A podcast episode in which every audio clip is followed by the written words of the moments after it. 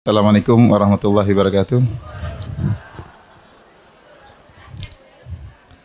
Alhamdulillahi ala ihsani wa syukru lahu ala taufiqihi wa amtinani. Asyhadu an la ilaha illallah wahdahu la syarika lahu ta'dhiman li sya'ni. Wa asyhadu anna Muhammadan abduhu wa rasuluhu da'ila ridwani. Allahumma shalli alaihi wa ala alihi wa ashabihi wa ikhwani. Hadirin dan hadirat yang dirahmati oleh Allah Subhanahu wa taala. Alhamdulillah, puji dan syukur kita panjatkan kepada Allah yang masih memberikan kita karunia sehingga pada pagi hari ini kita bisa berkumpul dalam rangka saling nasihat menasehati. Dan alhamdulillah pada kesempatan kali ini kita akan bahas satu dosa yang tidak seorang pun dari kita yang selamat dari dosa tersebut. Cuma bedanya ada yang banyak, ada yang sedikit.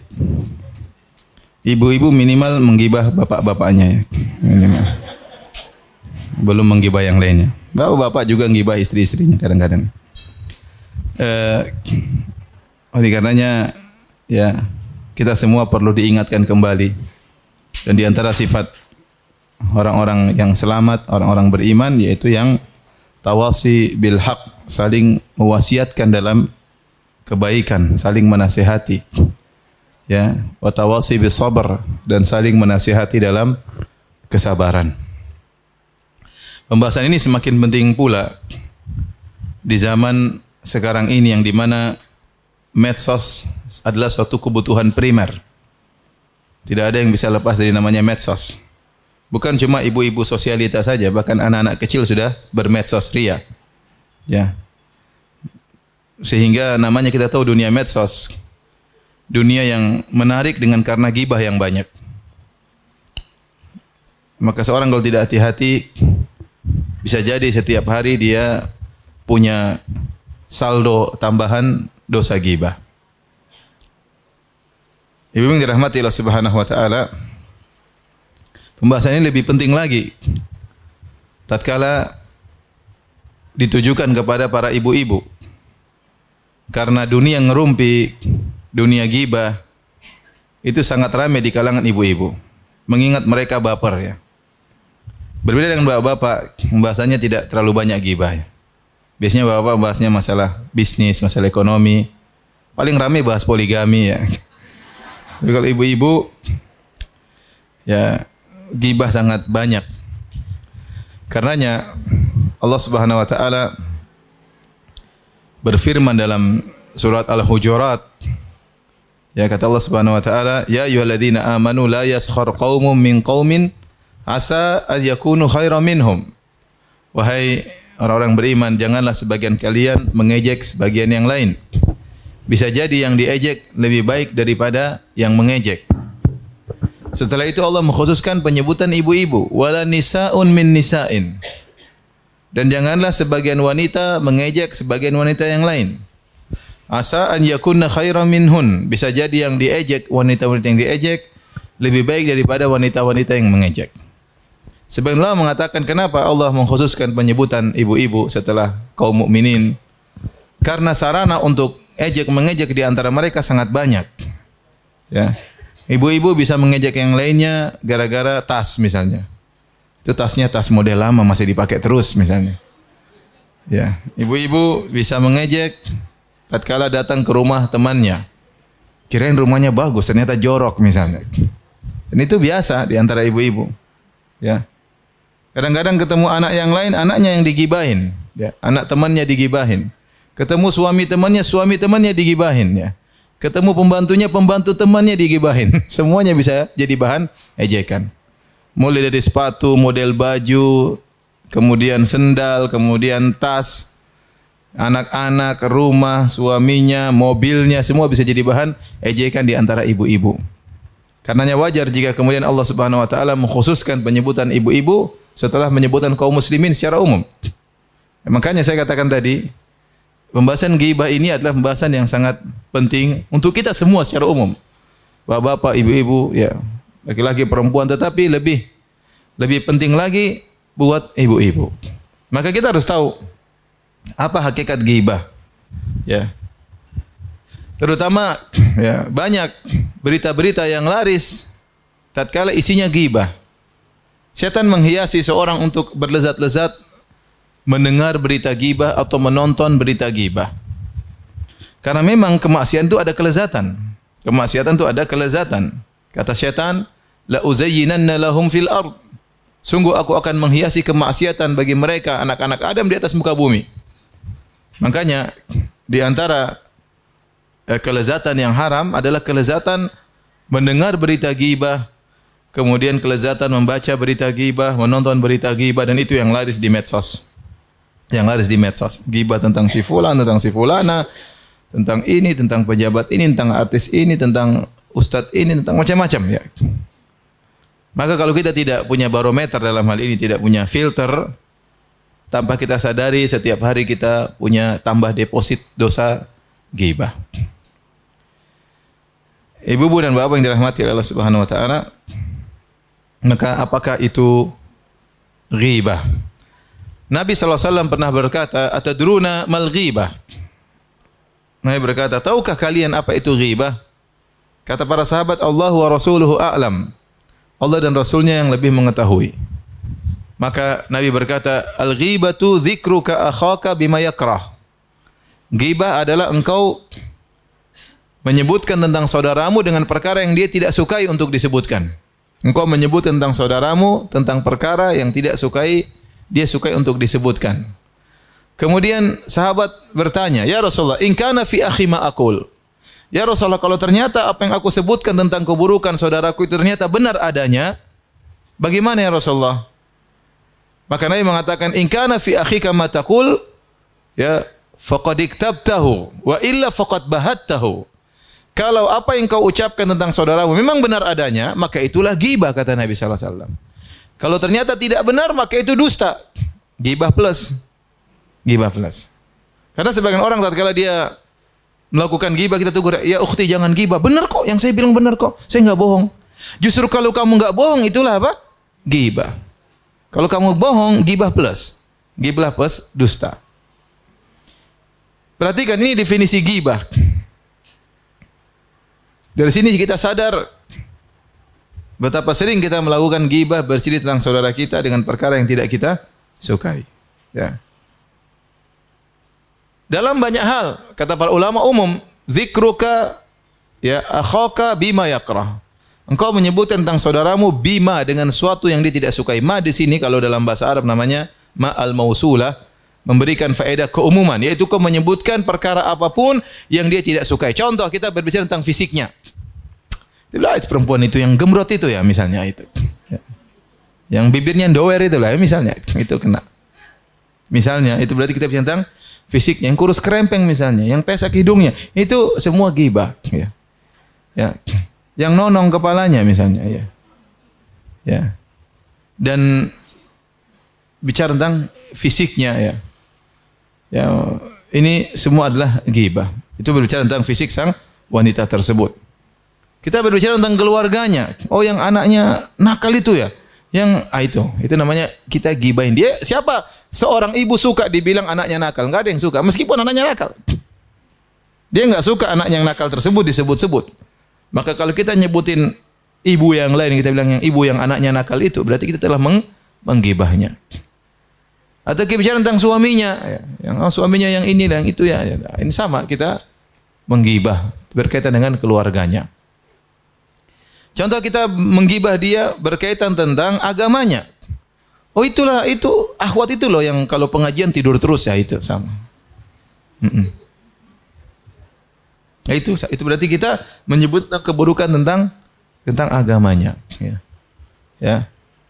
Semua hal perkara yang dia tidak sukai untuk disebutkan maka tidak boleh kita sebutkan. Kalau kita sebutkan berarti kita telah meng menggibah dia. Ya. Kita telah menggibah dia. Taib. Ghibah ini dosa besar atau dosa kecil? Ada khilaf di kalangan para ulama tentang ghibah hukumnya dosa besar dosa kecil. Namun jumhur ulama, kebanyakan ulama, mayoritas ulama mengatakan bahwasanya ghibah adalah dosa besar. Ada segelintir ulama, dua tiga orang yang mengatakan ghibah adalah dosa kecil. Tetapi yang benar, ghibah adalah dosa besar. Adapun dalil-dalil yang menunjukkan ghibah dosa besar banyak. Di antaranya kata Allah Subhanahu wa taala, ya. wala yaktab ba'dukum ba'dha ayuhibbu ahadukum ayakula lahma akhihi maitan fakarihtumuh fattaqullaha innallaha tawwabur rahim. Dalam surat Al-Hujurat kata Allah Subhanahu wa taala, saya kurang lupa ayat berapa, ayat belasan lah, ayat belasan ya. Kata Allah Subhanahu wa taala, janganlah sebagian kalian menggibah sebagian yang lain.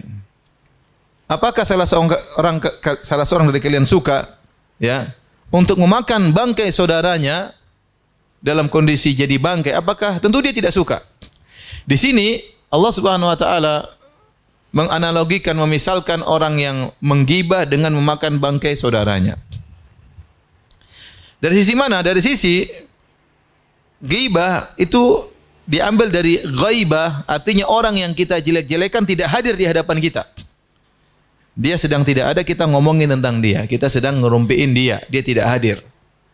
Maka seperti mayat yang sudah tidak bisa berbuat apa-apa. Sudah jadi bangkai, mau kita cabik-cabik, dia tidak bisa membalas, dia tidak bisa membela dirinya.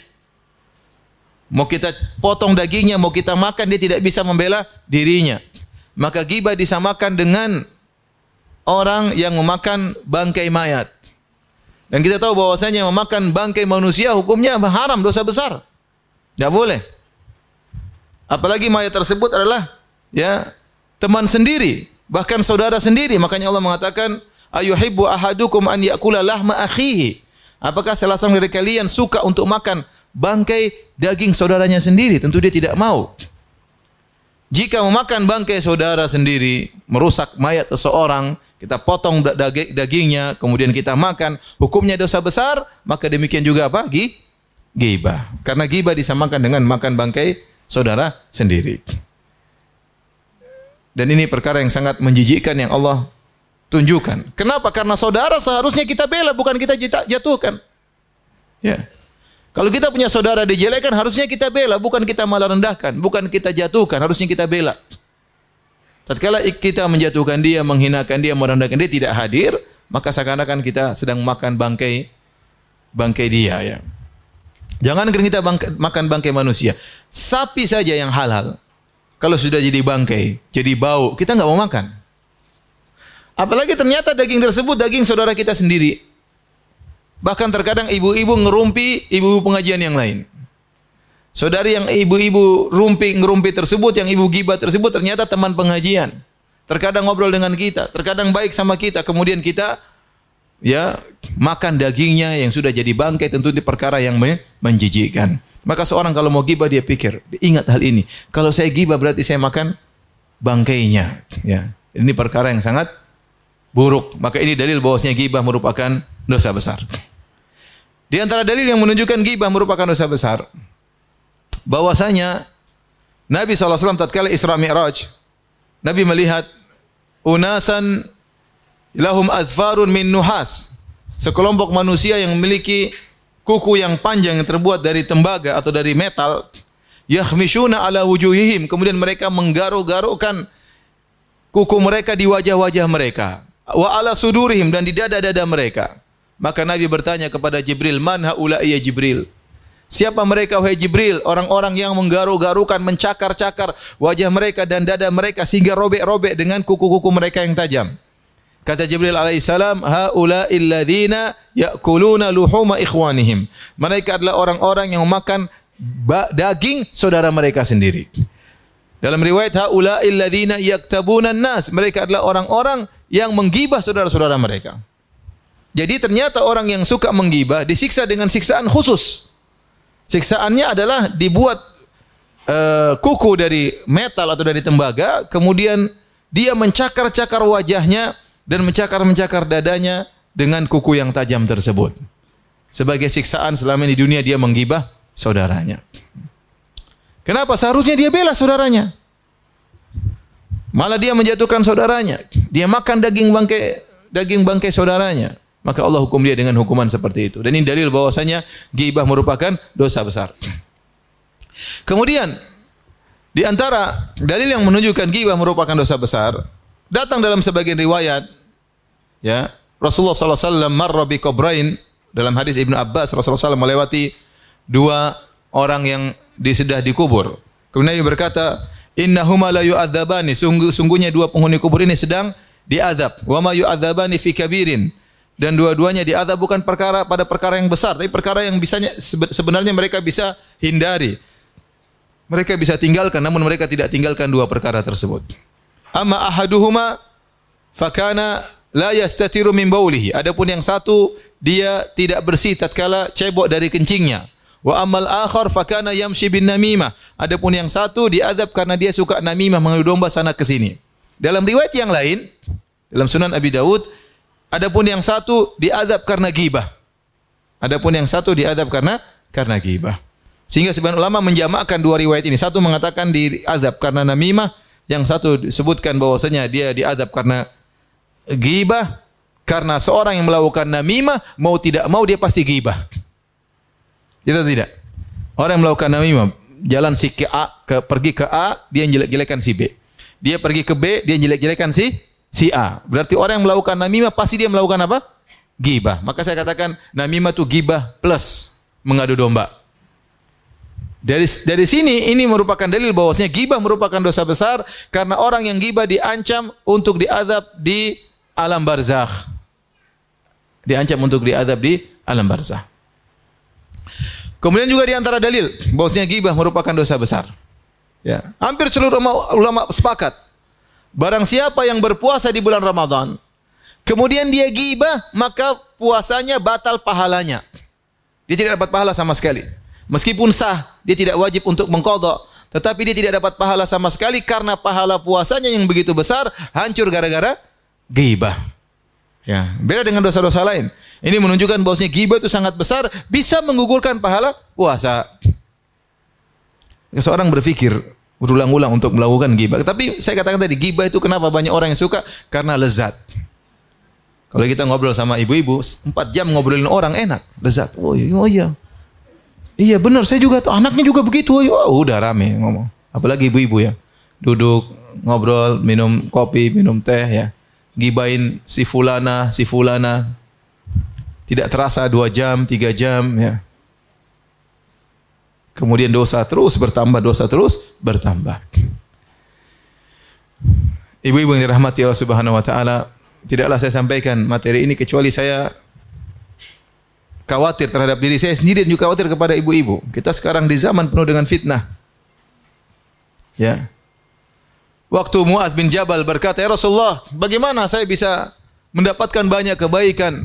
Kata intinya hadis tersebut, kata Nabi sallallahu alaihi wasallam, "Kuffa 'alaika hadza." Tahan lisanmu, tahan lisanmu. Maka Mu'adz bin Jabal berkata, "A inna la mu'akhaduna bima natakallamu bih?" Ya Rasulullah, apakah kita akan diazab gara-gara apa yang kita omongkan? Kata Rasulullah sallallahu alaihi wasallam, "Sakilatka ummuk. Fahal yakubbun nasa fin nari ala wujuhim aw ala manakhirim illa hasaditu alsinatihim."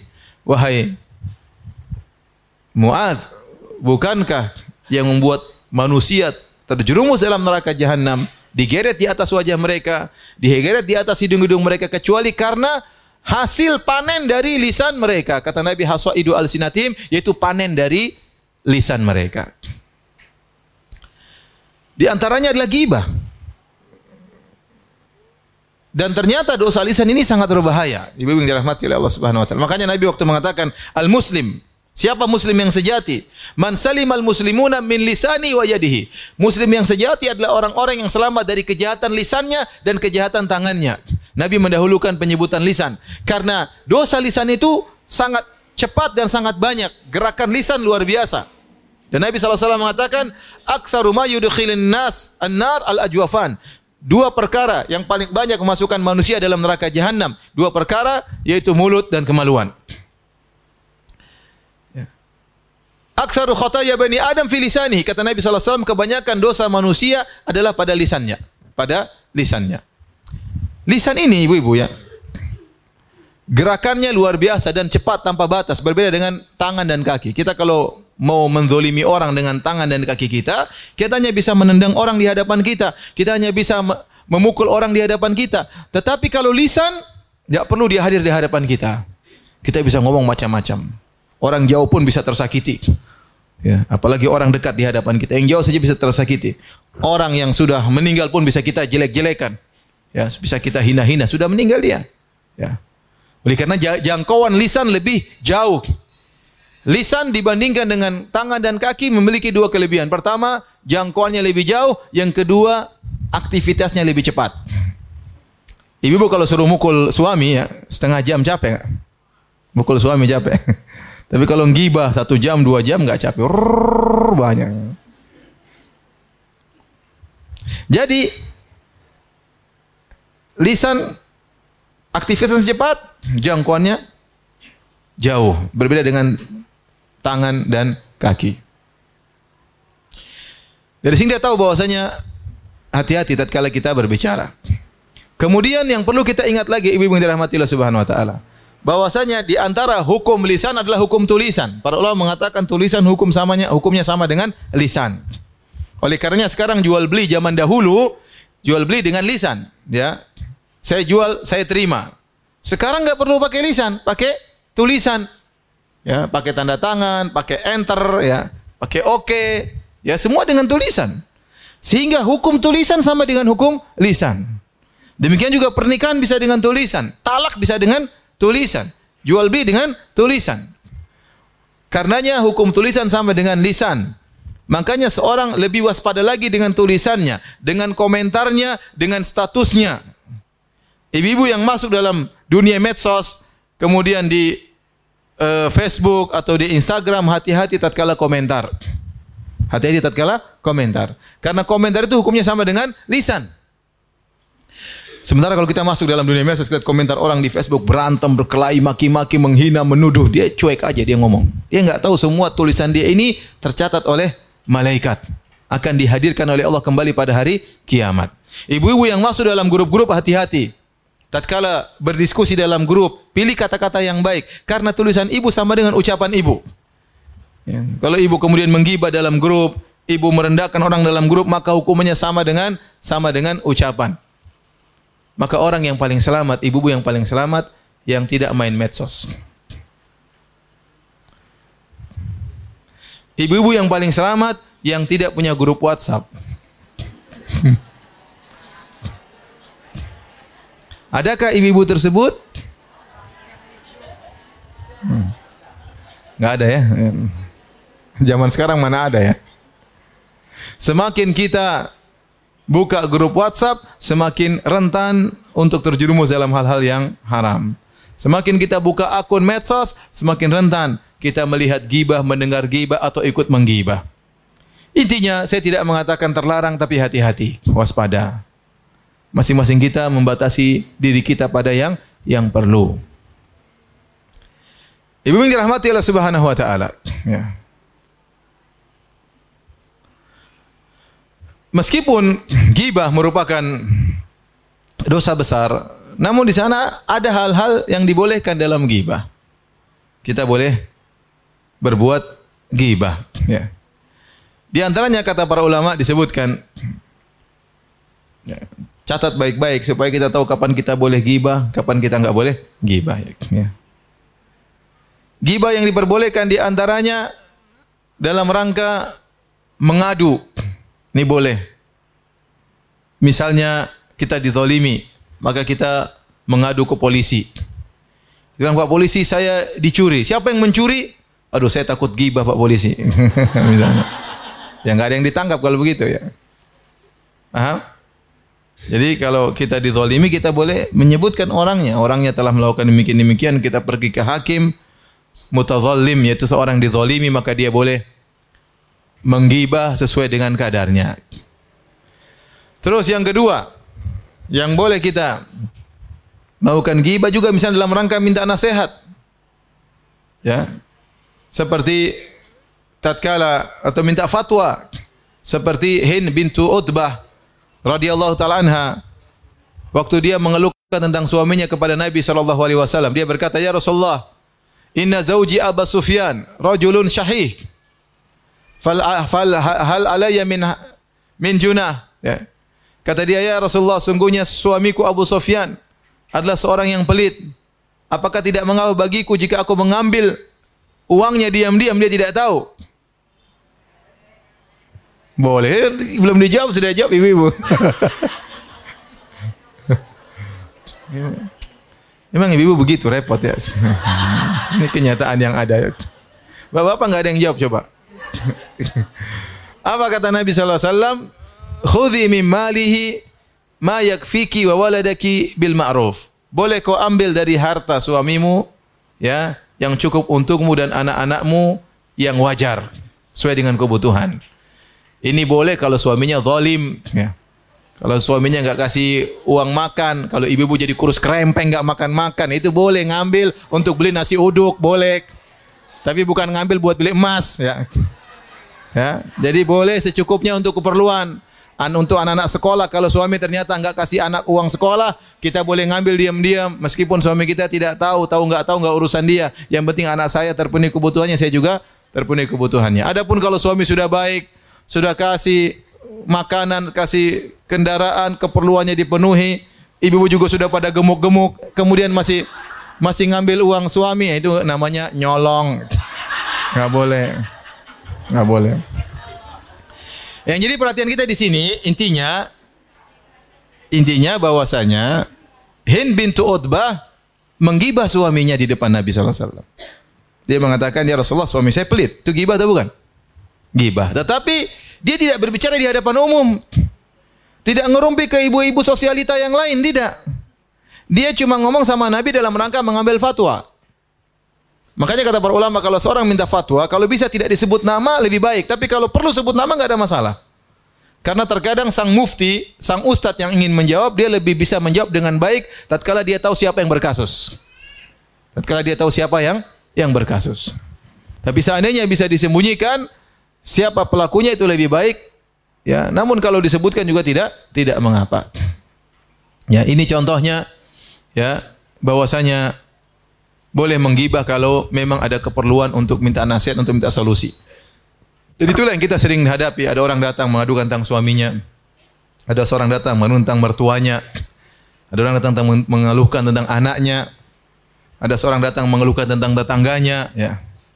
Dan itu banyak saya hadapi dan banyak yang konsultasi kepada saya dan saya mengetahui masalah-masalah mereka. Ya, semuanya gibah, tetapi ini gibah yang diperbolehkan dalam rangka untuk mencari kebaikan, dalam rangka untuk mencari solusi. Contoh sederhana misalnya, kita menggibahi ibu kita misalnya. Tentu ingat, menggibah orang terdekat dengan kita, kalau enggak ada keperluan dosanya semakin besar. Seorang menggibah ibunya tidak sama dengan menggibah tetangganya. Ibunya punya jasa besar sama dia. Kemudian dia dia gibah ibunya, dosanya lebih besar. Seorang wanita menggibah suaminya tidak sama dengan menggibah dengan temannya. Suaminya yang sudah berkorban untuk dia misalnya merawat dia dan macam-macam. Kemudian dia gibah suaminya, dosanya tidak sama seperti menggibah tetangganya. Tetapi gibah itu perlu kalau memang dibolehkan kalau ada keperluan. Contoh, kakak beradik empat orang menghadapi diuji oleh seorang ibu yang misalnya cerewet, misalnya suka ini, suka macam-macam ya. Mereka diskusi, gimana ibu kita ini? Ibu kemarin gini-gini. Ini boleh. Ini ghibah dalam rangka untuk mencari solusi buat siapa? Ibu misalnya. Atau berdiskusi di antara kakak-kakak dan adik-adik, ternyata adik kita satu bermasalah. Ya, terjebak dalam hal ini hal anu, maka kita ceritakan kejelekannya untuk dicari solusinya, maka ini tidak tidak mengapa. Sebagaimana tadi Uh, Hind bintu Utbah menyampaikan keluh kesahnya kepada Nabi Sallallahu Alaihi Wasallam dengan menggibah suaminya. Oleh karena ibu-ibu kalau ada masalah, tidak semua orang kita curhatin. Kita hanya boleh curhat kepada orang yang kira-kira amanah dan bisa kasih solusi. Kalau ternyata tidak amanah, tidak bisa kasih solusi, maka jangan kita curhat. Berarti kita gibah. Nggak ada faedahnya kita curhat. Berarti kita gibah. Tahan mulutnya. Tahan hati. Sakit memang di dada tapi tahan. Cari orang yang tepat untuk kita diskusikan. Sehingga dia bisa kasih masukan dan dia amanah, tidak cerita sana sini. Karena ada tipe sebagian orang yang bangga, dia tahu masalah orang banyak dia bangga. Oh, saya tahu itu masalahnya. Oh, itu saya tahu masalahnya. Oh, repot seperti ini. Dia pamer sama orang bahwasanya dia tahu banyak masalah orang lain. Ya. Taib. Ini yang keberapa tadi yang boleh? Yang kedua. Kemudian gibah yang diperbolehkan juga di antaranya adalah li ta'rif, untuk men menjelaskan. Contoh, misalnya di kampung ada dua orang yang e, namanya Agus. Yang satu Agusnya kurus, yang satu Agusnya gemuk. Kalau orang tanya sama kita, kamu kenal Agus nggak? Agus yang mana? Yang gembrot apa yang kurus? Berarti kita gibah dia. Tetapi gibah ini tujuannya bukan untuk mencela, tapi untuk menjelaskan yang mana. Oleh karenanya sebagian ulama hadis menyebutkan seorang perawi dengan gelar Al-A'raj Al-A'mash. Al-A'raj adalah Abdurrahman bin Hurmuz namanya, tetapi dia dikenal Al-A'raj. Al-A'raj itu orang yang pincang.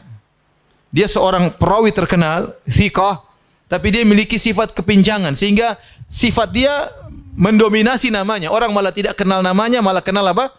Gelarnya si pincang. Tapi bukan untuk menghina, tapi untuk menjelaskan dia ini si pincang, perawi yang sangat hebat, tapi kakinya apa? Pincang. Ini diperbolehkan. Seperti Sulaiman bin Mihran, namanya Al-A'mash. Al-A'mash itu orang yang pandangannya kurang jelas. Tetapi disebut diberi gelar Al-A'mash bukan dalam rangka untuk menghina dia, tetapi untuk membedakan dia daripada yang yang lain, ya. Karena namanya Sulaiman banyak, yang namanya Abdurrahman banyak, ya udah dia Al-A'mash yang pandangannya agak terganggu. Ini uh, boleh, bukan dalam rangka untuk uh, menghina. Seperti ya Allah sebutkan dalam Al-Qur'an, ya. Abasa wa tawalla an ja'ahul a'ma. Kata Allah, Rasulullah sallallahu alaihi wasallam bermuka masam dan berpaling tatkala datang kepadanya seorang yang buta. Orang yang buta tersebut namanya Ibnu Ummi Maktum. Tapi Allah sebutkan kebutaannya itu karena keperluan. Ada keperluan untuk menjelaskan dia ini buta. Seharusnya orang ini diperhatikan, bukan malah dicuekin. Sehingga Allah menegur Nabi shallallahu alaihi wasallam. Nah, seorang tahu dia tatkala menyebutkan aib seseorang dalam rangka untuk mencela, untuk menghina, untuk menggibah, atau untuk menjelaskan. Kalau dia niatnya untuk menjelaskan, maka tidak mengapa. Tidak berdosa sama sama sekali. Taib, di antara gibah yang diperbolehkan adalah untuk beri peringatan. Untuk memberi peringatan. Ada seorang namanya Fatimah bintu Qais radhiyallahu taala anha. Dia baru saja selesai masa iddahnya. Siap untuk menerima lamaran. Tiba-tiba ada dua orang ngelamar dalam waktu yang sama. Yang satu namanya Abu Jaham, yang satu namanya Muawiyah. Maka dia pun datang kepada Nabi sallallahu alaihi wasallam. Dia berkata, "Ya Rasulullah, dua orang pemuda ngelamar saya. Satu namanya Abu Jaham, satu namanya Muawiyah. Bagaimana menurut Anda?" Maka Nabi menggibah Muawiyah dan menggibah Abu Jaham dalam rangka untuk memperingatkan.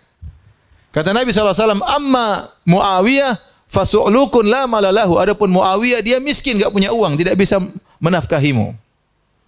"Wa amma Abu Jaham, ya, fala yadha'a saw'an 'an 'atiqihi." Adapun Abu Jaham, fadarrabun linisa, suka pukul istri. Kata Nabi, jangan nikah ini sama jangan ini. Satu miskin nanti enggak bisa nafkahi, yang satu tukang pukul. Kamu bisa sering dipukul oleh suamimu. Maka Nabi berkata, "Ingkahi Usamah." Nikahlah dengan siapa? Usamah. Disebutkan Usamah seorang yang hitam, ya. Tetapi waktu dia nikah sama Usamah, dia merasakan kebahagiaan karena dia menikah dengan anjuran siapa? Nabi sallallahu alaihi wasallam. Maka ini contoh, kita menyebutkan kesalahan seorang namun ini penting. Kalau tidak dia bisa dapat mudarat. Misalnya seorang datang sama saya, "Ustaz, Ustaz kenal si fulan enggak?" "Ini saya kenal." "Ustaz, dia mau mau mudharabah, mau invest, atau saya mau invest ke dia. Bagaimana menurut Ustaz?" Nah, saya harus jelasin. "Oh, ini enggak beres, dia begini begini." Enggak boleh saya sembunyikan. Kalau seakan-akan saya yang akan berinvest dengan dia, maka saya harus jelaskan. Misalnya pernah ada seorang ibu-ibu datang ke saya dengan apa? Datang misalnya tanya, ya. Ya, tanya tentang si fulan. "Ustaz, Ustaz kenal si fulan enggak?" "Kenapa?" "Anak saya, putri saya mau dilamar sama dia. Ustaz kenal enggak?" Saya pernah ditanya demikian. Ya, saya harus jelaskan ini laki-laki ini bagus atau tidak, apa yang saya ketahui, seakan-akan dia mau menikahi putri saya sendiri. Ya, maka saya memberi nasihat meskipun saya harus menyebutkan kekurangannya, dan ini tidak tidak mengapa. Ada seorang ustaz cerita. Dia didatangi oleh setelah pengajian, ada seorang suami dan istri ingin ketemu dengan dia, bapak dan ibu-ibu. Majelis khusus, ingin ketemu secara khusus. Maka kemudian satu cerita, datanglah suami istri ini ketemu sang ustaz, ngobrol. Kemudian suami istri ini bercerita, "Ustaz, putri kami sudah besar, sudah dewasa, saatnya menikah, ya." Kata ustaz tersebut, "Saya pikir saya mau ditawarin putrinya." Ternyata kata ibu tersebut, "Enggak. Ini ada murid ustadz mau ngelamar apa? Mau ngelamar ini anak saya, gimana menurut Ustadz? Nah, itu wajib bagi Ustadz menjelaskan dengan ilmu yang dia tahu, tidak boleh dia sembunyikan. Bahkan dalam kondisi tertentu, kata para ulama, jika memang dia ini sering menipu banyak orang, kita harus ingatkan kemaslahatan dia dengan merobek harga dirinya tidak mengapa demi menyelamatkan banyak orang. Dalam kaidah usul fikih, dalam kaidah fikih dikatakan, ya, uh, yudfa atau apa namanya, yurtakab, atau di, di, di, di, ditolak kemaslahatan khusus demi kemaslahatan yang yang besar. Ya, enggak ada masalah. Ya. Atau yuh yutahammal adarul khas lidaf'i adarul am. Kemudaratan yang yang individu dijalankan dalam rangka untuk menolak kemudaratan yang lebih lebih besar. Contoh, si fulan terkenal tukang bohong. Kalau kemana-mana dia bohongin orang, investasi di mana-mana dia tipu orang. Kemudian dia mulai beraksi di kota Jakarta, dia mulai beraksi di kota Bekasi, dia mulai beraksi di kota sana, kota Bandung, dia beraksi di kota Sumatera misalnya. Nah, kita kalau tahu kita nggak boleh diam, haram kita diam. Karena kalau kita diam banyak orang akan sana seratus orang ketipu, sini seribu orang ketipu. Kita gimana? Anda tahu, Anda harus sampaikan, tidak boleh Anda diam. Oleh karena Imam Nawawi rahimahullah ta'ala berkata, jika ada seorang dikenal tidak amanah dalam mengurus uang umat, harus dibongkar orang ini. Contoh, seorang ngurus masjid. Ternyata orang banyak sumbangan, masjid nggak pernah berubah, nggak pernah renovasi. Uangnya dia pakai sendiri. Dan itu terjadi. Terjadi. Ya.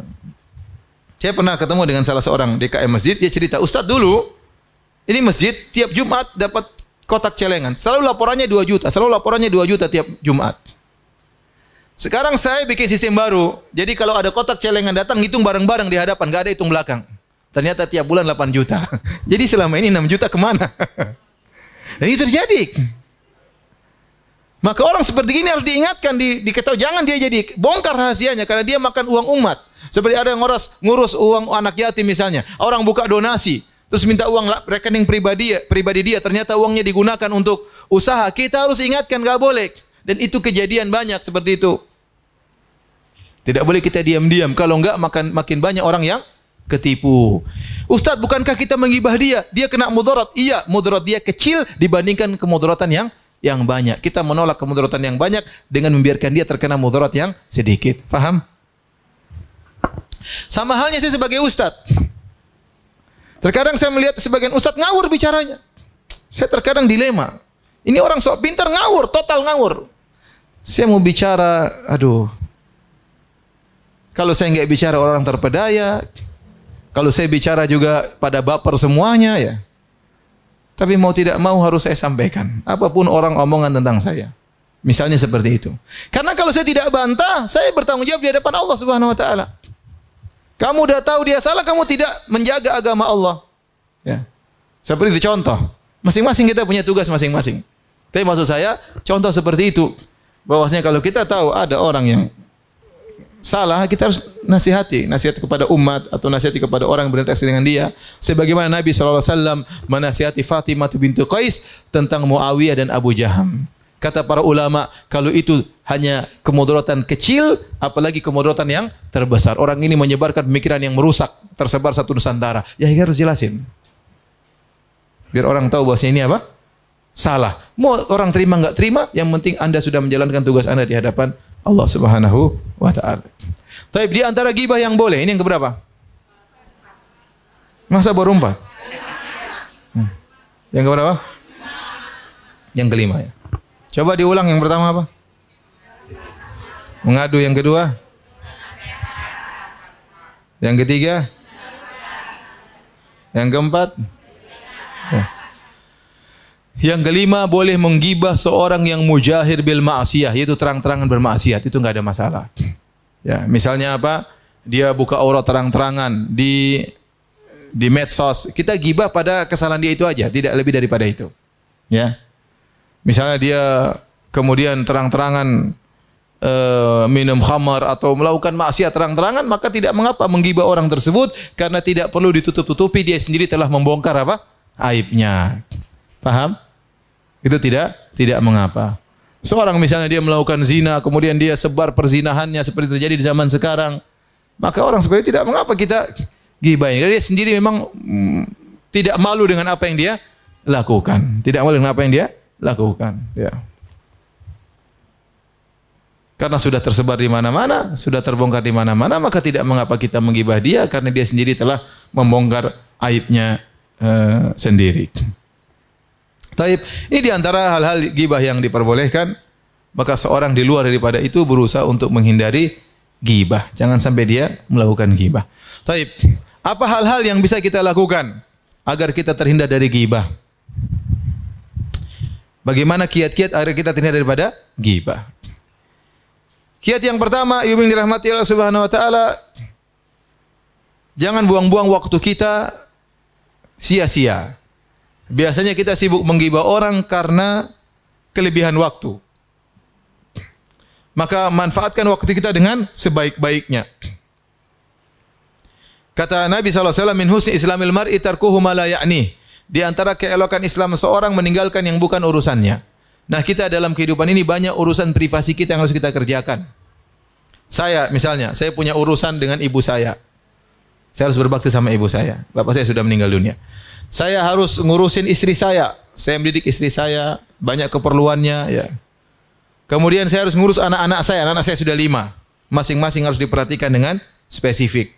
Yang sudah usia enam belas tahun beda dengan yang usia empat belas tahun, yang beda dengan usia sebelas tahun, beda dengan usia delapan tahun, beda usia lima tahun. Masing-masing harus punya hak untuk saya tunaikan, harus saya perhatikan. Saya punya kegiatan dakwah. Saya punya kegiatan menulis. Ini saya bicara tentang diri diri saya, ya. Maka seorang sibuk dengan privasinya. Makanya Rasulullah sallallahu alaihi wasallam pernah mengingatkan akan timbul fitnah. Kemudian Nabi memberi solusi, kata Nabi sallallahu alaihi wasallam, "Alaika bi khosati amrik." Maka hendaknya engkau sibuk dengan urusan privasimu. Nah, ibu-ibu privasinya banyak. Ibu harus ngurus suami, ngurus anak-anak, banyak. Kapan berbakti sama orang tua, kapan kita mau ngaji Al-Quran, kapan kita mau catat, kapan, banyak. Privasi kita ini banyak. Dengan kita tersibukkan dengan perkara yang bermanfaat, kita akan terkurang daripada ghibah dan yang lainnya. Ini yang pertama. Ya. Ya. Yang kedua, hilangkan penyakit kepo, ya. Awal yang mengantarkan kepada ghibah adalah kepo. Makanya Allah Subhanahu wa taala sebut dalam Al-Qur'an, "Wala tajassasu, wala yaktab ba'dukum ba'dha." Jangan kalian tajassus, pingin tahu cari-cari kesalahan orang, wala yaktab, dan jangan kalian berbuat ghibah. Ini seakan-akan menunjukkan tajassus, cari-cari tahu kesalahan orang, mengantarkan orang pada apa? Ghibah. Anti harusnya berterima kasih, bersyukur kepada Allah kalau aib orang tidak anti ketahui. Kita hidup lebih tenang, ya akhi, ya ikhwan, ya, ya, ya akhwat, ya ummahat. Kalau kita tidak tahu aib orang, kita hidup lebih tenteram. Kita lebih tenteram. Betapa banyak orang datang ke saya mau cerita, saya bilang jangan cerita, saya enggak mau dengar. Saya enggak mau dengar. Kemudian ada ibu-ibu datang sama saya sama istri saya. "Ustaz, ini ada cerita tentang..." "Enggak, saya enggak mau dengar." "Saya mau cerita versi saya." "Enggak, saya enggak mau dengar." Istri saya juga, enggak, enggak, sudah enggak usah, enggak usah, enggak usah, enggak usah. Tapi saya mau cerita, enggak, enggak mau dengar. Apa faedahnya? Saya enggak mau dengar. Kalau dengar, kita akhirnya tahu kesalahan orang. Kalau sudah tahu kesalahan orang, kita akhirnya kita gatal pingin cerita sama orang. Tapi kalau kita enggak kepo, kita selamat dari ghibah. Kapan kita terjun dalam ghibah, kita kepo. Ya. Tajassus, tajassus itu mencari-cari berita orang dengan melihat. Tahassus, kata Rasulullah sallallahu alaihi wasallam, "La tajassasu wa la tahassasu." Jangan cari-cari kesalahan orang dengan melihat, dan jangan cari-cari tahu orang dengan mendengar. Eh, gimana si fulan, gimana, gimana. Oh, gimana ininya. Wow, mulai dengar-dengar. Mulai lihat sana, lihat sini. Buka akun Instagramnya. Apa sih yang dia posting sih? No, kan. No, kan. Nah, gitu. Pantesan. Nah, ibu-ibu apa lagi kan. Nah, itu namanya tajassus. Nanti buka Instagram. Masa foto dia tidak berjilbab masih dimasukkan dalam Instagram. Nah, kan akhirnya kita ghibah. Kalau kesalahan itu depan mata kita, kita tegur. Tapi kalau ke depan mata kita, tidak diwajibkan kita untuk mengetahui kesalahan tersebut. Yang buat kita terjun dalam ghibah, kenapa? Karena kita sibuk dengan medsos, cari-cari tahu berita tentang orang. Masih banyak yang belum kita baca, cerita tentang Abu Bakar radhiyallahu anhu, tentang Umar radhiyallahu anhu, tentang Ummahatul Mukminin, tentang Aisyah, tentang Hafsah. Kita enggak tahu sejarah mereka. Tentang ulama-ulama bagaimana, kita enggak tahu sejarah mereka. Quran enggak pernah kita baca, tafsirnya enggak pernah kita baca. Kita hanya baca sampah tiap hari. sampah tentang artis ini, tentang artis anu, tentang ini, tentang anu, sampah yang tidak ada manfaatnya buat kita di dunia maupun di akhirat. Hanya tahu tentang kejelekan orang, hanya kita jadi bahan omongan, gibah, namimah dan yang lainnya. Ya. Penyakit kepo ini sudah diingatkan oleh para ulama dari dulu, namanya fudul. Adanya fudulun nazar, kepo dengan melihat, masuk rumah orang misalnya. Itu namanya kepo. Ya. Itu sudah diingat oleh para ulama dahulu. Nggak boleh. Nggak boleh. Tapi masuk keperluan, masuk aja, masuk aja sudah. Masuk, ketemu tamu, selesai. Nggak usah lihat sana, lihat sini. Khawatir nanti kalau kita sering kepo, ada hal yang haram kita lihat. Tahu-tahu, ih, ternyata istrinya mungkin lagi di mana, lagi terbuka rambutnya misalnya, atau apa. Akhirnya, gara-gara kebanyakan apa? Melihat yang tidak perlu. Sama kebanyakan mendengar yang tidak perlu. Eh gimana gimana sih? Ada orang dua ngobrol, nimbrung ya, ngobrol apa? Nimbrung nimbrung nanti baca Quran sana. Ini bikin kita akhirnya terjun dalam ghibah. Seperti itu. Jadi kurangi kepo. Ya, karena karena kalau kita kepo kita bakalan banyak komentar. Dan itu sudah pasti tidak mungkin dihindari. Tidak mungkin dihindari. Ya. Kemudian di antara hal yang mengurangi kita dari ghibah, menjauhkan dari ghibah adalah kurangi interaksi sama ibu-ibu terlalu banyak. Karena kita tahu ibu-ibu suka ghibah. Di mana-mana nggak ada ibu-ibu yang nggak ghibah. Benar atau tidak ibu-ibu? Benar, benar. Ya. Saya kurang jelas. Benar atau tidak? Benar. Ya sudah. Enggak, enggak juga Ustadz. Enggak juga berarti iya juga. Jadi saya terus terang, termasuk saya melarang istri saya. Saya bilang kamu bergaul jangan terlalu dalam-dalam bergaul sama, terlalu dekat-dekat. Kenal banyak orang enggak apa-apa. Tapi kalau sudah mulai akrab banget, tiap hari ketemu, tiap hari, wah ini kadang-kadang rawan ghibah ini lama-lama. Karena kata Nabi sallallahu alaihi wasallam, zur ghibban tasdad hubban. Kata Nabi kunjungi sesekali, jangan sering-sering. Kalau kau kunjungi sesekali akan tambah saling mencintai. Maka dalam pergaulan kita nggak boleh sering ketemu kecuali ada keperluan dakwah, keperluan proyek, nggak ada masalah. Tapi kalau nggak ada keperluan ketemu lagi, eh Umu saya main ke rumah Umu ya, ya besok besok lagi ya Umu ya, seminggu tujuh kali ya, nggak tujuh tujuh kali ketemu tiap hari. Tapi hari pertama ketemu ngobrol, ya nggak ada ghibah. Hari pertama selamat. Eh gimana pengajian tadi? Ya gimana? Menurut menurut anti ustadznya gimana? Mulai ghibah kan? Gibahin ustadz. Ah ustadznya nggak menarik, ustadznya gini ngomel-ngomel dari tadi misalnya ya. Jadi maksud saya, kalau kita ketemu terlalu sering sama orang, mungkin obrolan pertama kita santai. Obrolan kedua masa kita ulangi lagi obrolannya, cari bahan yang baru. Ke pertemuan ketiga mulai habis bahan kita ini. Mulai cerita, eh, gimana suami anti ya? Mulai. Mulai ghibah suami. Nanti gimana tetangga anti? Gimana? Mulai ghibahin orang. Kenapa terlalu banyak interaksi? Ini berlaku bagi laki-laki maupun perempuan. Dan betapa banyak orang akhirnya bermusuhan gara-gara terlalu mencintai kawannya. Ibu-ibu sudah kasus sudah sering terjadi. Tadinya dekat-dekat sekali tahu-tahu musuh-musuhan. Luar biasa. Kedekatan yang begitu namanya dia dia bersahabat bukan karena Allah tapi karena syahwat berlebih-lebihan. Dan itu terjadi. Saya sering dengar itu kasus seperti itu. Akhirnya datang cerita ustaz gini, ah, dulu dulu dekat banget. Sekarang kayak Tom and Jerry udah ketemu. Udah. Ya Allah, kenapa berlebih-lebihan dalam pergaulan? Kita sayang sama seorang, tapi ingat ibu-ibu punya kewajiban ngurus suami, ngurus anak-anak, harus gimana berbakti sama orang tua. Kadang kita berlebihan sama kawan kita, ini kita melalaikan kewajiban kita. Ya. Kemudian akhirnya kita terjerumus dalam banyak pembicaraan. Banyak pembicaraan. Ya. Yang berikutnya, agar kita terhindar dari ghibah. Kalau kita tahu ada seorang ibu-ibu yang mulutnya ember suka ghibah, jauhi ember tersebut. Ya. Jangan. Jangan dekat-dekat. Karena kita akan terpengaruh. Ya, kita akan terpengaruh. Ya. Kalau seorang kita sering dengar orang maki misalnya anjing, babi, kita akan terpengaruh lisan kita. Kalau kita sering bergaul sama orang yang ghibah jadi biasa, kita hanya ikut apa? Menggibah. Jangan. Tahu dia suka ghibah, kita jangan ngobrol sama sama dia. Ya udah. Jangan ngobrol sama sama dia. Ketahuilah ibu-ibu, kalau ada orang datang menggibah orang lain di hadapan ibu-ibu, suatu saat dia akan menggibahi ibu-ibu di depan orang lain. Ingat itu. Kalau mulai mulai gibah, oh afan afan, saya enggak, ini kayaknya gibah ya, afan kayaknya. Saya enggak mau dengar. Bukan, oh iya ya, masa? Terus gimana? Terus, ah, udah. Terus gimana? Oh saya baru tahu, masya Allah, ya nah, repot. Akhirnya gibah terus. Kalau kita tahu ada orang suka gibah, kita kita tegur dia. Kalau bisa kita tegur dia. Kalau enggak kita jangan bergaul sama dia. Entah dia mau ngomongin apa, kita tahu lisannya kotor, jangan duduk sama dia. Ngomong terserah dia bilang kita ente sombong, anti sombong, anti. Biarin aja daripada agama kita rusak. Cari teman yang baik, yang jaga lisan, tidak suka menceritakan kejelekan orang lain, ya. Tidak mau menceritakan ke orang lain, yang aman, yang jaga rahasia, ya. Yang jaga rahasia.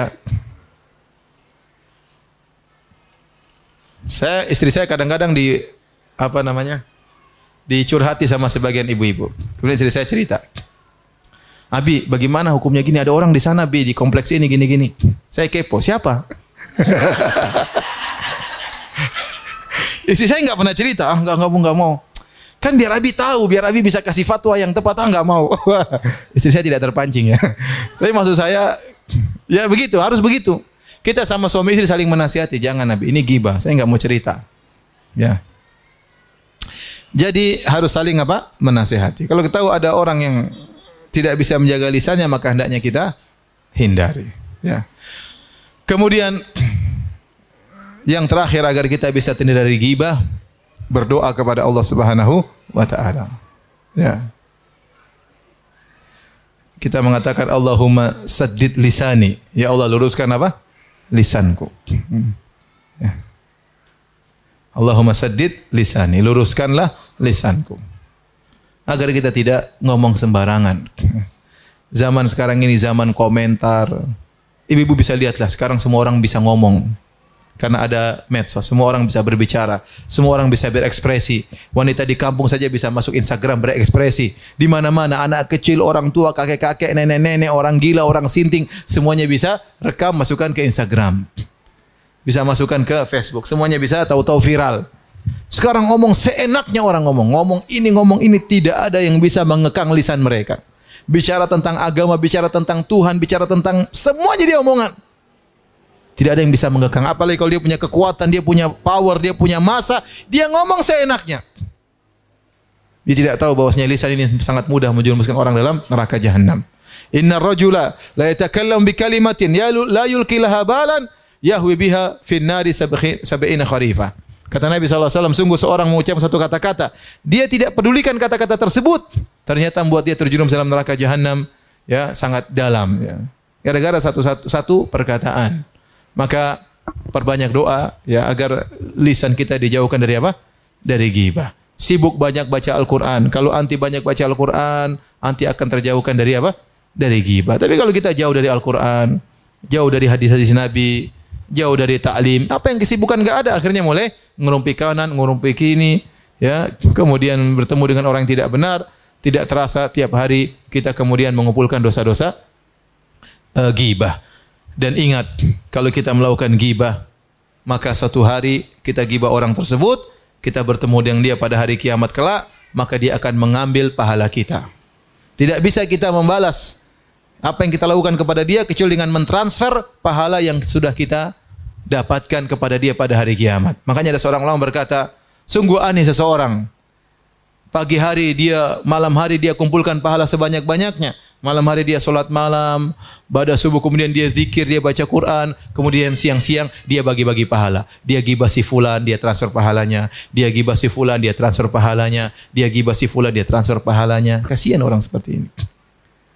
Bagaimana di hari kiamat kelak?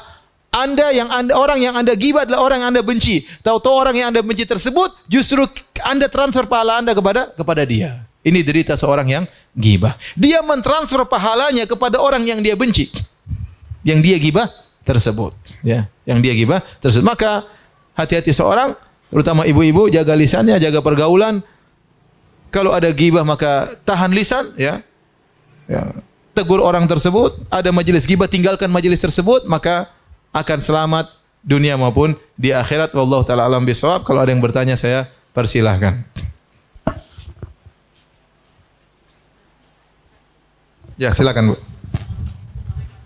Waalaikumsalam warahmatullahi wabarakatuh. Ada, ada mic-nya Mas, sebentar Bu. Assalamualaikum warahmatullahi wabarakatuh. Waalaikumsalam. Ustaz mau tanya, bagaimana sikap kita dan apakah kita turut berdosa apabila kita uh, ada teman yang berhibah kepada kita, tapi kita ada ada teman yang apa? Uh, membicarakan teman yang lain, uh. tapi kita tidak merespon. Uh, Ustaz. Bagaimana Ustaz? Uh, ya, jadi para ulama berkata, apa hukum mendengarkan majelis ghibah? Kalau kita di majelis ghibah, kita ikut berlezat-lezat mendengar majelis ghibah tersebut, maka hukumnya kita sama dengan sedang berghibah. Tidak ada bedanya. Ada dua orang, tiga orang ceritain si fulan, kita oh gitu, hmm, senyum-senyum, ah, sama itu. Berarti dosanya sama. Tapi kalau kita mengingkari, kita tegur, jangan ukhti ini ghibah. Saya enggak mampu tegur Ustaz, enggak enak pekewu. Sudah, dia lagi ghibah, kita bilang astagfirullah, astagfirullah, astagfirullah misalnya. Lagi ghibah, kita baca Quran sehingga kita terlalaikan tidak mendengar pembicaraan tersebut, maka selamat. Tapi kalau sudah terlanjur dia cerita, kita bilang ya ukhti, tegur, kita ngomong, saya rasa ini masalah, saya tidak bisa kasih solusi, Anda salah bicara, kalau Anda laporkan ke saya, saya hanya tahu keburukan ini, saya tidak kasih solusi, saya khawatir ini ghibah, coba anti pergi ke ustaz atau kemana yang kira-kira bisa kasih solusi, maka ceritakan masalah anti. Ada pun nanti cerita kepada saya, ceritaan kejelekan orang, apa faedahnya saya mengetahui kejelekan dia? Saya pun tidak berinteraksi dengan dia, saya pun tidak berdagang dengan dia, saya pun tidak invest sama dia. Apa faedah saya tahu kesalahan dia? Dan jangan pekeu-pekeu, cerita saja, bicara. Kita ini apa, beramar ma'ruf nahi mungkar terlalu banyak pekeuhnya. Seharusnya kita bicara baik-baik. Oh, kayaknya ini ghibah deh, kemarin saya ikut pengajian seperti ini, namanya ghibah. Mungkin dia juga nggak tahu hukum ghibah. Sampaikan aja. Ya. Intinya kalau kita tidak mampu, kita ingkari dalam apa? Dalam hati. Maka kita selamat. Tapi ada lagi yang bertanya? Ya. Uh, Assalamualaikum warahmatullahi wabarakatuh. Waalaikumsalam. Uh, gini Pak Ustaz, kalau mengklarifikasi niat kita untuk masalah, untuk kan supaya gimana, gimana kalau apa? Mengklarifikasi, mengklarifikasi suatu masalah itu kan supaya menjadi, tidak terjadi fitnah. Itu gimana Pak Ustaz? Boleh. Jadi seorang kalau dizalimi, dia dituduh dengan tuduhan yang macam-macam, dia berhak untuk mengklarifikasi. Bahwasanya tuduhan terhadap saya tidak benar dan dia punya hak untuk membersihkan dirinya. Itu boleh. Ya. Dan dia boleh menyebutkan orang tersebut, ya. Karena dia yang mulai menyebutkan keburukan kita misalnya. Dan tidak boleh lebih daripada itu. Sekedar mengklarifikasi. Misalnya dia mengatakan, uh, uh, misalnya dia mengatakan, uh, mengatakan misalnya, Ummu Ibrahim adalah seorang wanita, uh, misalnya yang begini-begini misalnya, maka Ummu Ibrahim berhak membantah. Ya, saya tidak demikian, ini buktinya, apa yang dituduhkan pada saya tidak benar, tidak benar. Jangan bilang justru dia yang pencuri, jangan. Enggak usah. Enggak usah, cukup kita membantah apa? Tuduhan kita sudah selesai. Enggak usah berlebihan.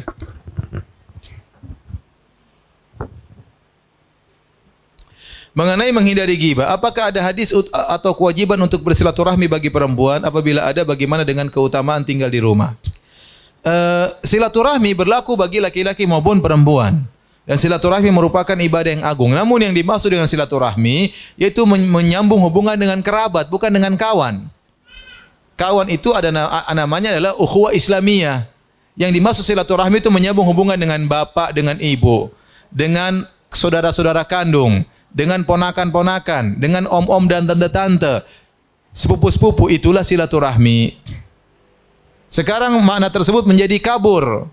Orang menyangka misalnya pengajian, ini pengajian bukan pengajian silaturahmi, karena ibu-ibu sekalian bukan kerabat. Nah, sebagian orang untuk yang seperti ini mereka semangat, justru rahim mereka, mereka tidak sambung. Tidak pernah kontak sama kakak, tidak pernah kontak sama adik, tidak pernah hubungan sama ibu, tapi kalau sama teman semangat tiap hari datang ke rumahnya. Ini salah. Jadi ibu-ibu yang dimaksud silaturahmi adalah menyambung hubungan dengan apa? Kekerabatan. Ibu boleh bertemu, boleh bertemu namanya namanya ukhuwah Islamiyah. Boleh, namun jangan berlebih-lebihan. Saya katakan tadi, ada keperluan kita ketemu, ngobrol, ketawa ketiwi, makan bareng boleh. Jangan terlalu lama-lama. Ya. Ketemu ibu misalnya, ketemu satu jam, dua jam maksimal. Empat jam mau bicara apa lagi? Bahan sudah habis, akhirnya nanti ghibah. Itu yang saya takutkan di situ.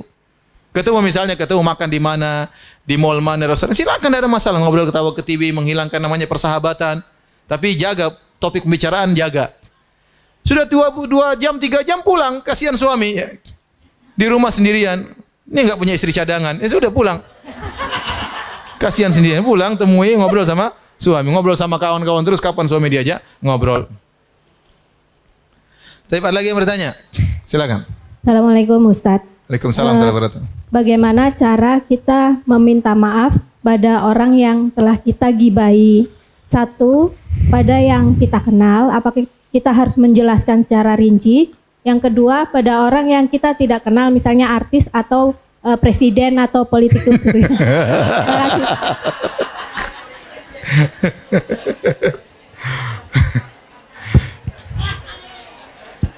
Ibu-ibu ya. Jadi orang yang kita gibahi ada khilaf masalah ini. Ada yang mengatakan apapun terjadi kita harus minta dihalalkan kepada dia. Ya. Ada yang mengatakan tidak, ditinjau dua kondisi. Ini pendapat yang lebih kuat. Ini pendapat yang Salih Ibnul Qayyim rahimahullahu taala. Kita menggibahi orang ada dua kemungkinan. Kemungkinan pertama, orang tersebut tahu kalau kita sudah menggibah dia. Maka wajib bagi kita untuk minta dia menghalalkan. Tidak ada cara lain. Tidak tahu. Si, uh, anti menggibah dia. Ya sudah, sudah sampai kepada telinganya, anti menceritakan kejelekan dia. Mau tidak mau anti harus datang, minta dia maafkan, kasih hadiah misalnya, kasih, kasih mukaddimah, ya, bawa gimana, kemudian datang minta maaf. Yang kedua, dia tidak tahu kalau kita menggibah dia. Kalau dia tidak tahu kita menggibah dia, maka pendapat yang benar tidak harus tidak usah kita lapor-lapor. Bisa jadi terjadi perang dunia ya. Jadi nggak perlu kita lapor, cukup kita perbaiki nama baiknya, kita puji-puji dia di majelis yang biasanya kita menjelek-jelekan dia. Atau kita mendoakan dia agar diampuni dan sebagaimana kita juga di, diampuni. Tapi kalau sudah ketahuan kita menggibah dia, harus kita minta maaf sama sama dia. Saya baru baca kemarin kisah guru saya Syekh Abdul Razak hafizahullah taala. Syekh Abdul Razak ini orang yang tidak pernah saya dengar dia menggibah seorang pun seumur hidup saya bergaul sama dia. Tidak pernah menceritakan kejelekan seorang pun. Padahal saya bertahun-tahun sama beliau. Saya belum bisa meniru beliau. Tapi beliau saya dia beliau mengajar saya S satu, beliau mengajar saya S dua, beliau mengajar saya S tiga dan sering saya safar sama beliau, tidak pernah sekalipun dia menceritakan kejelekan orang lain. Dan itu bagi saya itu suatu keajaiban. Ya. Ya.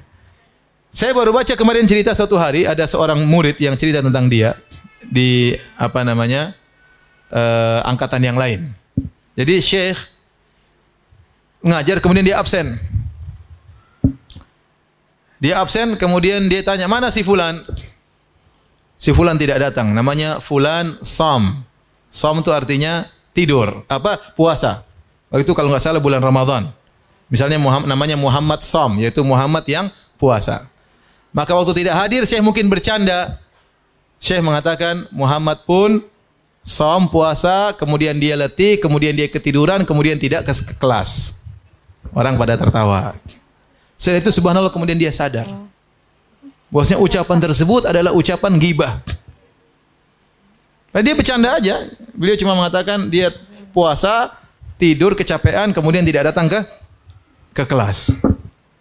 Akhirnya besoknya pas orang itu datang, Syekh datang kepada muridnya tersebut. Dia bilang, "Maaf muridku, kemarin saya gibah kamu, saya bilang gini-gini, saya minta maaf." Kata muridnya, "Enggak apa-apa, saya enggak apa-apa." "Enggak, saya pingin kok." "Enggak, enggak apa-apa, enggak apa-apa." Bagi dia biasa, tapi bagi Syekh itu bukan biasa. Sampai kemudian Syekh bawakan hadiah, bawakan buku yang banyak. "Saya harap kamu memaafkan saya. Saya harap kamu." Sudah sih, saya sudah maafkan. Tapi subhanallah. Itu kenapa? Karena dia tidak biasa ghibah. Sehingga sedikit saja ada salah ngomong, sinyalnya bunyi. Kita ini terlalu sering ghibah, sehingga udah hal biasa. Sinyalnya udah mati. Harusnya kita baper kalau masalah ghibah. Oh, ini ghibah, ini baper. Masalah ghibah nggak ada bapernya. Hilang perasaan kita. Mau ngomong ini, ngomong anu, ngomongin suami, ngomongin istri orang, ngomong semua. Subhanallah, semuanya tercatat. Jadi kita yang menyesal pada hari kiamat kelak. Taib, ada lagi yang bertanya? Silakan. Assalamualaikum Ustaz. Waalaikumsalam. Ada titipan pertanyaan di Instagram. Uh, kalau istri habis ketemuan dengan ibu-ibu dan sudah menahan diri tidak ikut bergibah, terus setibanya di rumah dia sharing ke suaminya karena sesungguhnya dia tidak tahan mendengar cerita yang dia dengar tadi, itu termasuk gibah juga bukan? Enggak, jadi kalau dia sharing dalam rangka untuk mencari solusi, ya, suaminya mungkin nasihat, mas tadi saya kesana orang pada geribah semua, nggak ada masalah. Yang penting tujuannya bukan untuk menjelek-jelekan yang lain, tapi untuk cari apa? Solusi. Tidak perlu dia sebutkan berita gibahnya, enggak. Dia cuma cerita tentang kondisi. Saya tadi ke sana ternyata banyak ibu-ibu yang ngerumpi, mas saya bagaimana mas? Ya, nanti mas saya kasih solusi. Sudah kamu nasihatnya tuh, kamu enggak usah lagi ngobrol sama mereka, itu enggak ada masalah. Tapi kalau kita dia bilang, mas tadi saya dengar ibu ini bilang gini, ibu ini bilang gini, itu namanya gibah juga. Nukil gibah namanya. Itu namanya menser gibah. Jangan.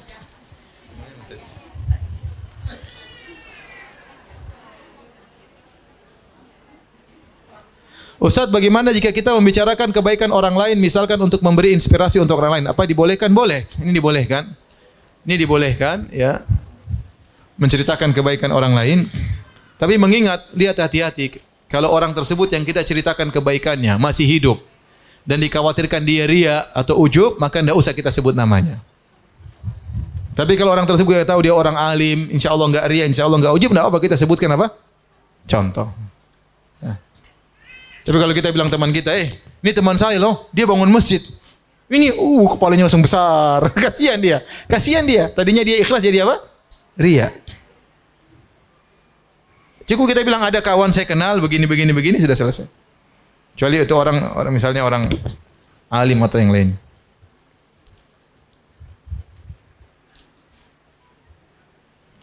Ustaz mau tanya bagaimana kalau hanya membaca saja komentar di medsos? Kurang kerjaan baca komentar.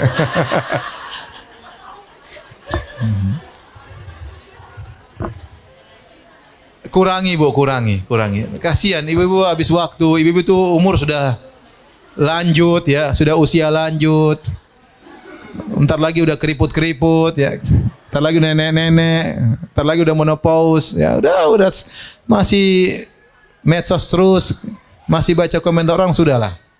Baca sesekali, yang penting-penting nggak ada masalah. Waktu kita terbatas. Sudah berapa kali kita khatam? Coba tanya pada diri kita. Sudah berapa sedekah yang kita keluarkan? Coba tanya pada diri kita. Sudah berapa sekali kita menyenangkan hati ibu dan hati ayah kita? Coba kita renungkan. Sudah berapa rakaat kita sholat malam? Berapa rakaat sholat rawatib? Tanya pada diri, itu bekal kita semua di akhirat. Nah, kalau bekal kita masih sedikit, hanya kita tahu diri. Bukan sudah berapa berita yang kita baca, ya, ngapain? Berapa artis yang sudah kita kuliti misalnya, ngapain?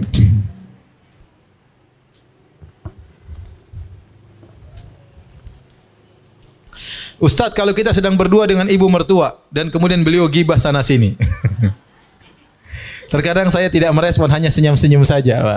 Senyum-senyum setuju atau tidak? Kalau saya mengingatkan, khawatirnya beliau tidak mau menerima atau tersinggung. Bagaimana nasib menantu tersebut? Apa kitab dosa juga? Tidak, paling tidak kita kita ada, nggak apa-apa. Jangan, maksudnya dengan cara yang baik. Udah lama, sudah lama. Jangan lama, itu urusan orang lama. Tegur aja baik-baik dengan dengan halus, dengan senyum. Ya. Karena itu gibah. Ya. Kalau kita nggak tegur dia terus rocos. Tuh, aduh, udah. Ini sudah orang ke tujuh belas ini yang dia sebutin misalnya. Dan itu penyakit orang-orang tua begitu memang. Ya. Ibu-ibu udah tua itu kurang kerjaan, makanya banyak apa? Ngomongin orang. Apalagi kalau ibu tersebut sudah hobinya nonton berita, sudah selesai. Beritain, wah semuanya dikomentari. Pak Presiden, Bu Presiden, Pak Menteri, Bu Menteri. Semuanya dikomentari. Ibu udah tua. Kita bilang, "Ma, komentar Mama nggak ada manfaatnya." Intinya tegur dengan halus. Tegur dengan apa? Halus. Tetap harus ditegur dengan halus. Sudah lama. Nggak usah sibukin saran orang lama. Caranya lah, ibu bisa tahu tentang bagaimana sikap mertua. Jangan dibiarin, kasihan. Tapi demikian saja kitab Kafaratul Majlis. Subhanakallahumma bihamdik, asyhadu alla ilaha illa anta, astaghfiruka wa atubu ilaik. Assalamualaikum warahmatullahi wabarakatuh.